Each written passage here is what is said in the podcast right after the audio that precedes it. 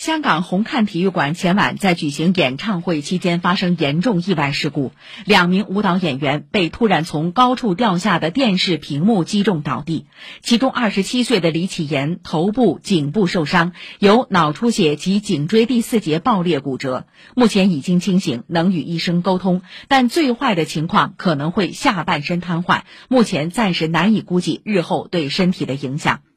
初步调查显示，事故涉及一块由两条钢索相连的大屏幕，其中一条钢索发生了断裂，导致意外。演唱会已经被特区政府叫停，直到舞台结构证实安全。